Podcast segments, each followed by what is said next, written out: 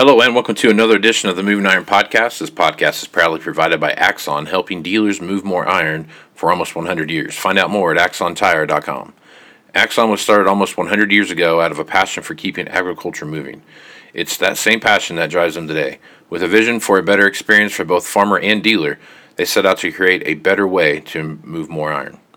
When you partner with Axon, you get immediate access to a full range of products and solutions designed to meet the complex needs of today's grower. Axon carries all major brands and sizes of tires, wheels, and tracks.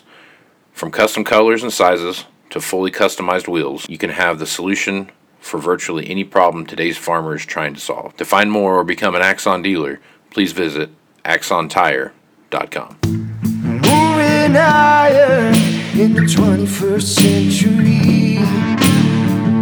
Hard-working people working hard for you and me. Moving higher, time and time again.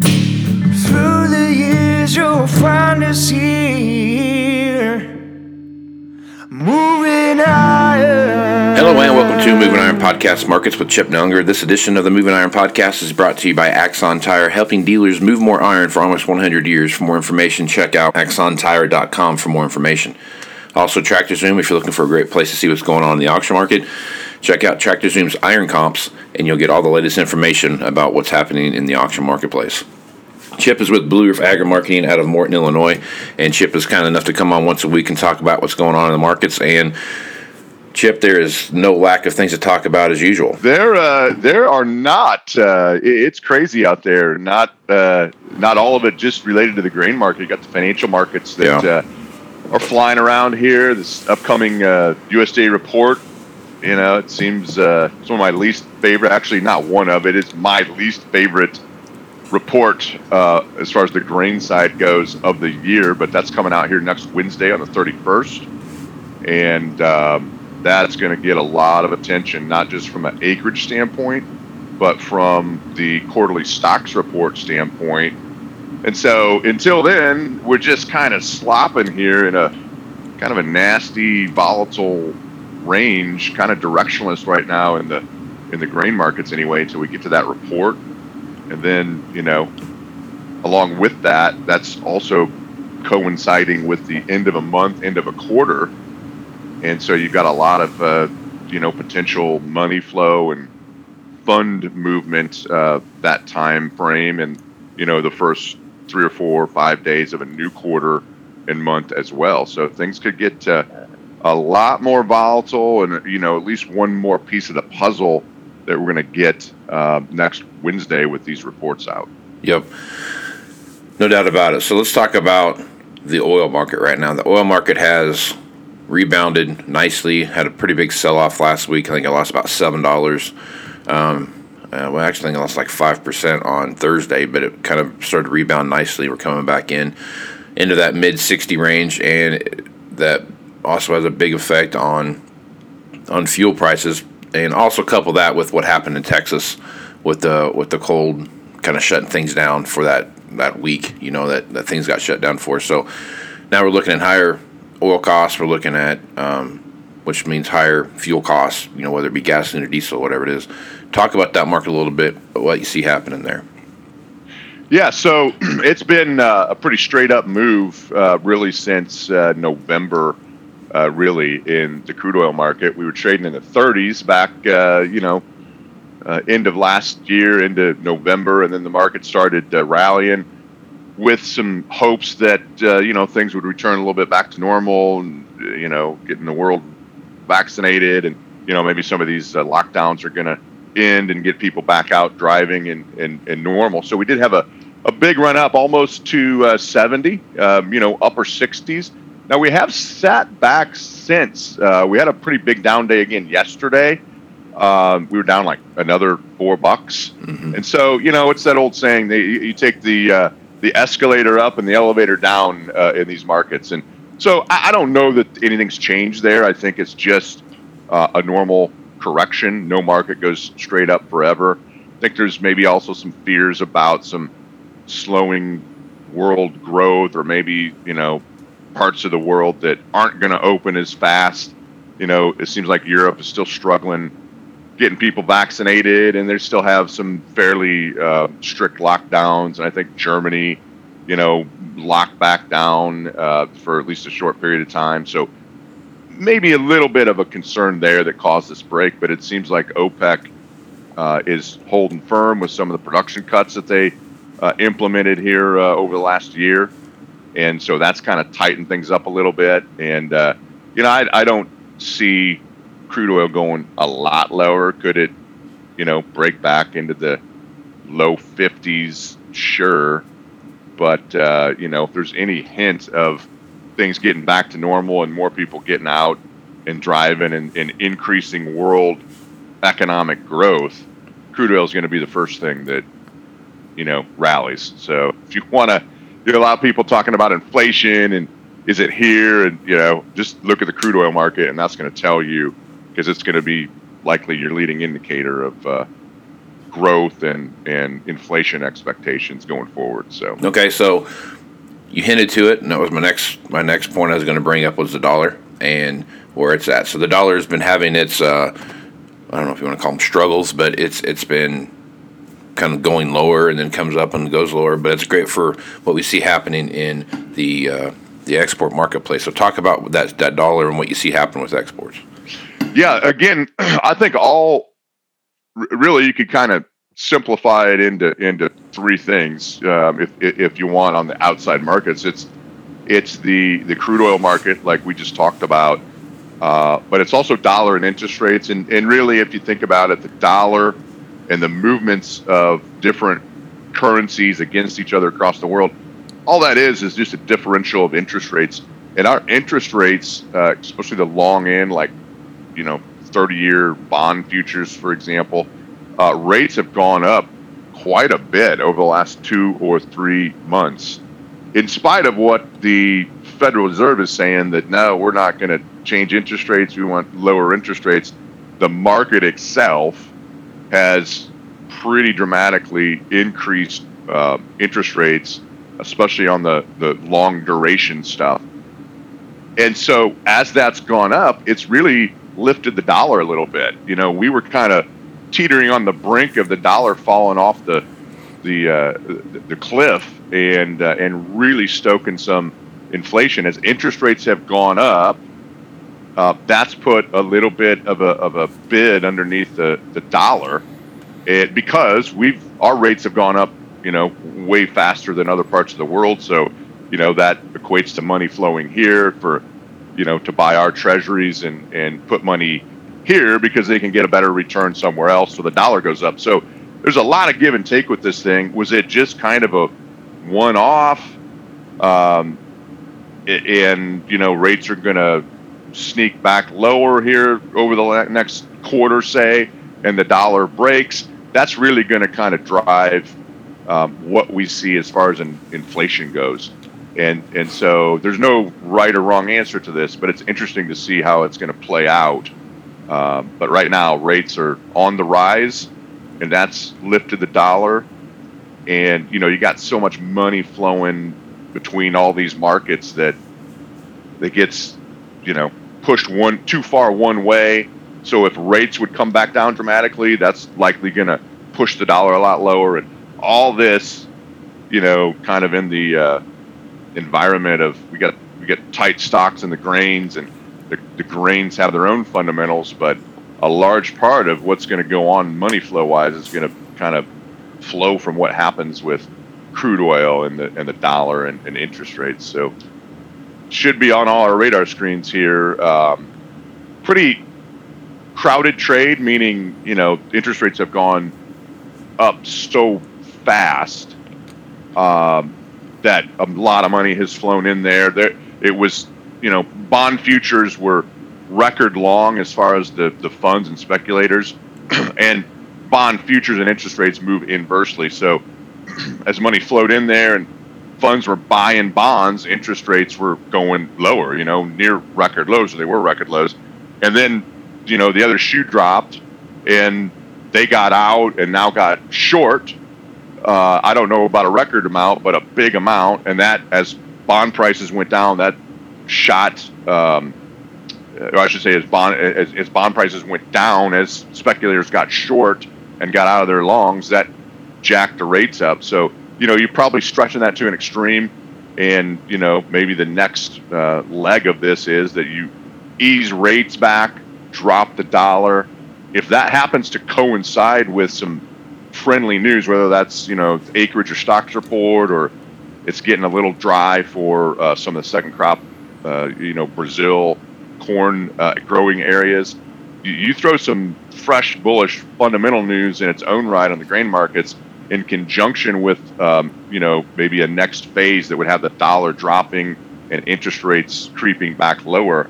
And that could be explosive uh, to our grain prices. So this this thing is about to, it seems like we've just kind of slopped around in a, you know, thirty, forty cent range in, in corn here, and a sixty, eighty cent range in beans for going on three months now. Yeah. Yeah. But this thing's going to take on a different tone, I think, as you turn the calendar here, get these reports out of the way next week and kind of see how spring weather is going to shape up, and then what some of these outside financial markets do. It's going to be a, a scary, scary time, I think, over the next six to nine months. Large volatility coming our way, man. Huge swings, I think, are going to be in our forecast here before too long. It just, especially when you start looking at things like wheat, for example, right? So the wheat market is cautiously watching this, this, this. Um, uh, winter winter kill event that we saw here, yeah. um, with that that stuff, and they're anxiously waiting to see what happens there. And I think the first hint of anything that could be out of the norm with the wheat crop come April May timeframe, I mean, I, I think you could see wheat take off and see some, you know, those Minneapolis wheat prices of twenty five dollars here before too long. I mean, just they're, they're just it's like they're vultures circling the air waiting to see what happens here, and, and it's just like a powder keg waiting to go off. Yeah, and with the stock market doing what it's done over the last ten years, that's kind of created um, at least some paper profits and, and a lot of wealth. There's a lot of money flowing out there, and obviously we've, you know, had several multi-trillion dollar stimulus uh, packages here yeah. over the last, last few months. So there's a lot of money out there, and it flows fast. And so it's just looking for a return. These people don't care that are running these funds. They people pay them to earn money and make a return. They don't care what it is. Coffee, sugar, cocoa, wheat, corn. If it trades, they want they don't know anything about it. They some of these people are in London or New York, Chicago, might not know, you know, if you went to their office or their home. I don't know if anybody's working from an office anymore, but and uh, put down a stalk of corn and and uh, wheat, and then put a bean plant down on their desk. Probably couldn't tell you the difference between uh, the the three of them, but they might trade multiple millions of dollars in those markets um, just based on the charts and their own uh, you know trading criteria. So it will move fast. They just need a little bit of a reason, and uh, this money flows so fast anymore. Look at some of these crazy stock moves that have been in the market, or, you know, just look how fast crude oil has gone up and then, you know, broke back six, seven dollars in the course of two weeks. And it, it the velocity of money in these markets is as as great as it's ever been, and that just pushes big volatile moves that a lot of times don't make a lot of sense to people. Yep. Yeah, I know what you mean. All right, let's talk about ethanol for, for a real quick minute here. Uh, over the last thirty to sixty days, China has actually come in and bought several containers of um, of refined ethanol and, sh- and you know shipped it back to China. What's your thoughts with that, and, and where do you see that ethanol market going now that we see, you know, the price of oil getting so so much higher than we've seen it over the past two or three years? Yeah, so exactly. It goes back to, to crude oil. Um, you know, if it can kind of hold longer term here in, in the upper fifties and spend some time like it has, um, you know, north of sixty uh, uh, and close to seventy, that has kind of breathed some profitability in the renewable fuels uh, industry, ethanol, and even biodiesel. So soy oil plays into this as well. You've recently, I think, uh, Well, not yet. Yeah, I mean, I think it was yesterday and, and Monday pushed um, soy oil into nine-year highs, and so that all kind of goes into this uh, energy sector. And the the the, uh, the ethanol side, we're starting to see some better uh, profitability there. Um, stocks shrinking back a little bit, and this is even ahead of what people hope is a, at least a more normal type summer, with getting people vaccinated and a little more confidence in people leaving their house and driving more. So we haven't even seen the key, you know, demand period. So ethanol has kind of been a decent, uh, you know, profitability stage. You mentioned China has been uh, taking some some ethanol. I think there's some rumors they've even uh, taken some D D Gs. So that's firmed up those markets and and helped uh, put a little little margin back in, in ethanol. And then you got the biodiesel side here with soy oil doing what it's doing and crude oil doing uh, what it has. It, it's really uh, put some profitability on the um, on the biodiesel side uh, because of high soy oil prices, and uh, and the soybean crush has profitability now at a time where we really need to be rationing demand of beans. There's not many beans left out there in the United States anyway, uh, it's from an old crop perspective. And so um, what you don't want is increasing demand. So it's it's really uh, an interesting dynamic here because, you know, in a period where we should be rationing demand via higher prices, you've actually uh, got some economic dynamics in the renewable fuels industry on the ethanol side and the biodiesel side that are increasing demand. So it's, again, just kind of goes into that uh, that pot of stew that uh, we're, we're building here. And then the stocks report next week takes on a lot more importance, because if it's on the, the low end of expectations, you know, it, it just could get very, very explosive on uh, old crop corn and beans uh, just because of this demand. And, and ethanol and biodiesel are a big part of that. Yep. Well, it looks like uh, oil may be a bigger play this week than what we think. There's a uh, a giant container ship that's uh, been wedged sideways in the Suez Canal, which is something like ten percent of the world's oil goes through. And right now there's uh, several ships that are locked in there, and they say it could take us several days to get it unwedged. So huge yeah, bottleneck there. Of, there's a lot of geopolitical. There always are, when you know, in yeah. that area of the world, but. Uh, There's a lot of things going on with Iran, Russia, Europe. Uh, there's a lot. It's like a live chess game out there, and it, it a lot, yeah, all directly exactly. influences the, the energy markets. Yep. I didn't realize the Suez Canal was as narrow as it was in this one particular spot. There, it actually shows a picture of the the ship sideways, and it's, you know, from bank to bank. I saw that clogged up. So.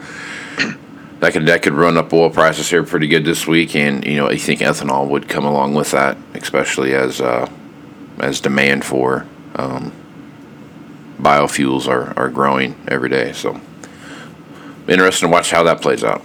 Supposed to be some decisions coming as well from the uh, E P A, uh, you know, as far as the uh, blender's credits and the small refinery stuff. So yeah, saw that. There's there's a lot of hope and optimism out there that this um, the and I'm not I'm not sure of his name, that whoever's in charge of the E P A now is going to be a little more friendly towards uh, ag than what you've seen in the past. And uh, so you know, you throw that in the mix. If if you get uh, some policies where they're actually going to enforce the law, which would be a novel thing uh, here. Yeah, is uh, somebody actually right, yeah. enforcing a a, yeah. a law uh, that could, you know, be in, in its own right something that's uh, friendly to our ag markets. Yep, if they start doing that.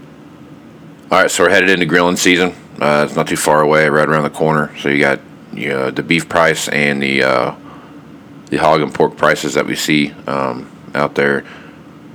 Hogs kind of had a bit of a, a, f- a fall yesterday, but it seems like the the the beef price is kind of hanging in there. So talk about those two markets and we see happening there.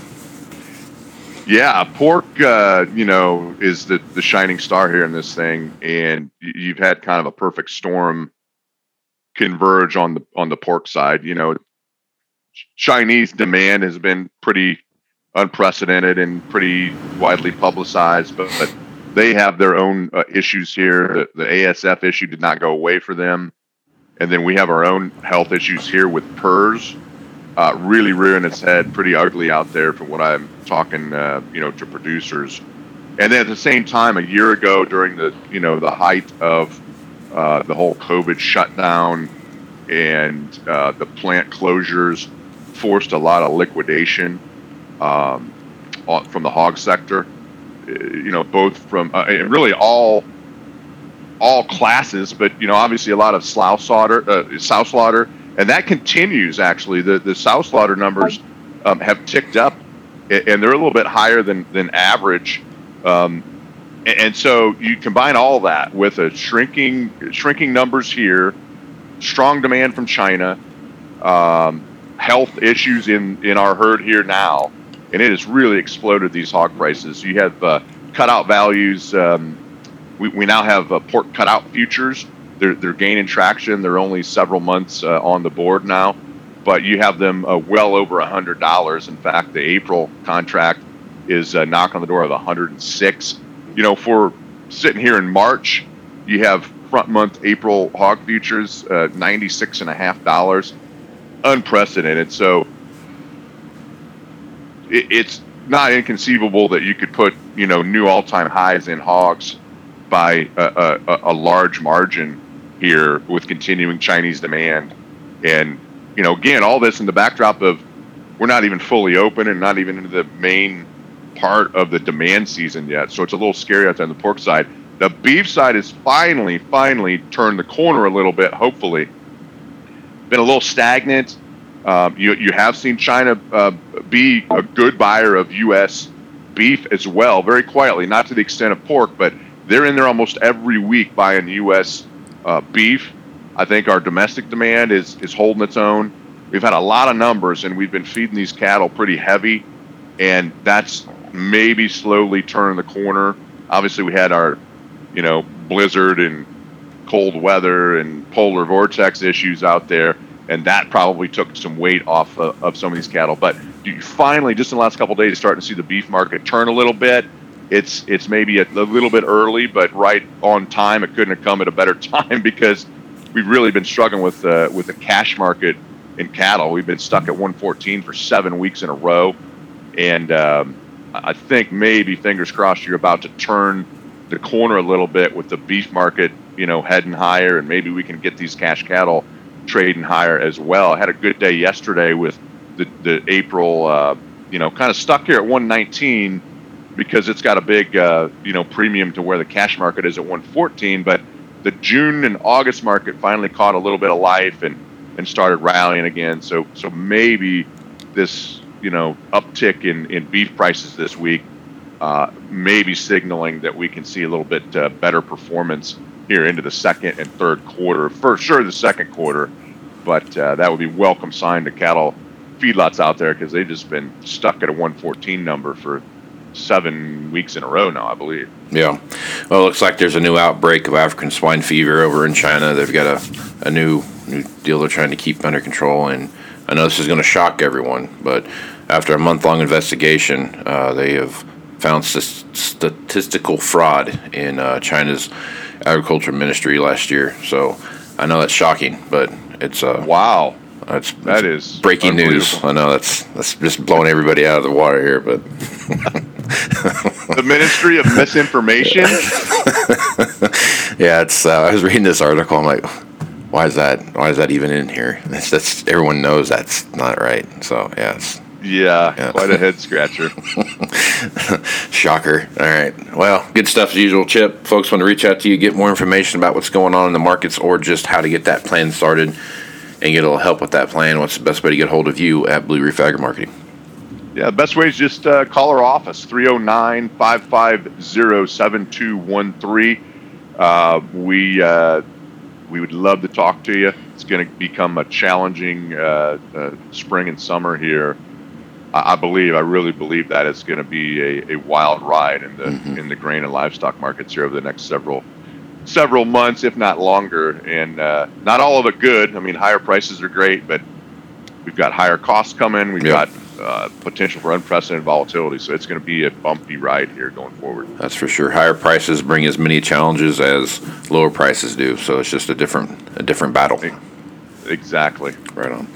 Well, I'm Casey Seymour with Moving Iron Podcasts. If you want to check me out, look me up on Facebook, Twitter, and Instagram. That's where you're going to find the latest posts of the Moving Iron Podcast. Also go to the Moving Iron L L C website, and that's where you're going to find um, all the latest information about the Moving Iron Summit coming up in Nashville, Tennessee, September fifteenth through the seventeenth. Just go to moving iron l l c dot com, and you'll get all the information there that you need about the upcoming podcast and as well as the Moving Iron Summit. So with that, I am Casey Seymour with Chip Nellinger. Let's move some iron, folks. Out.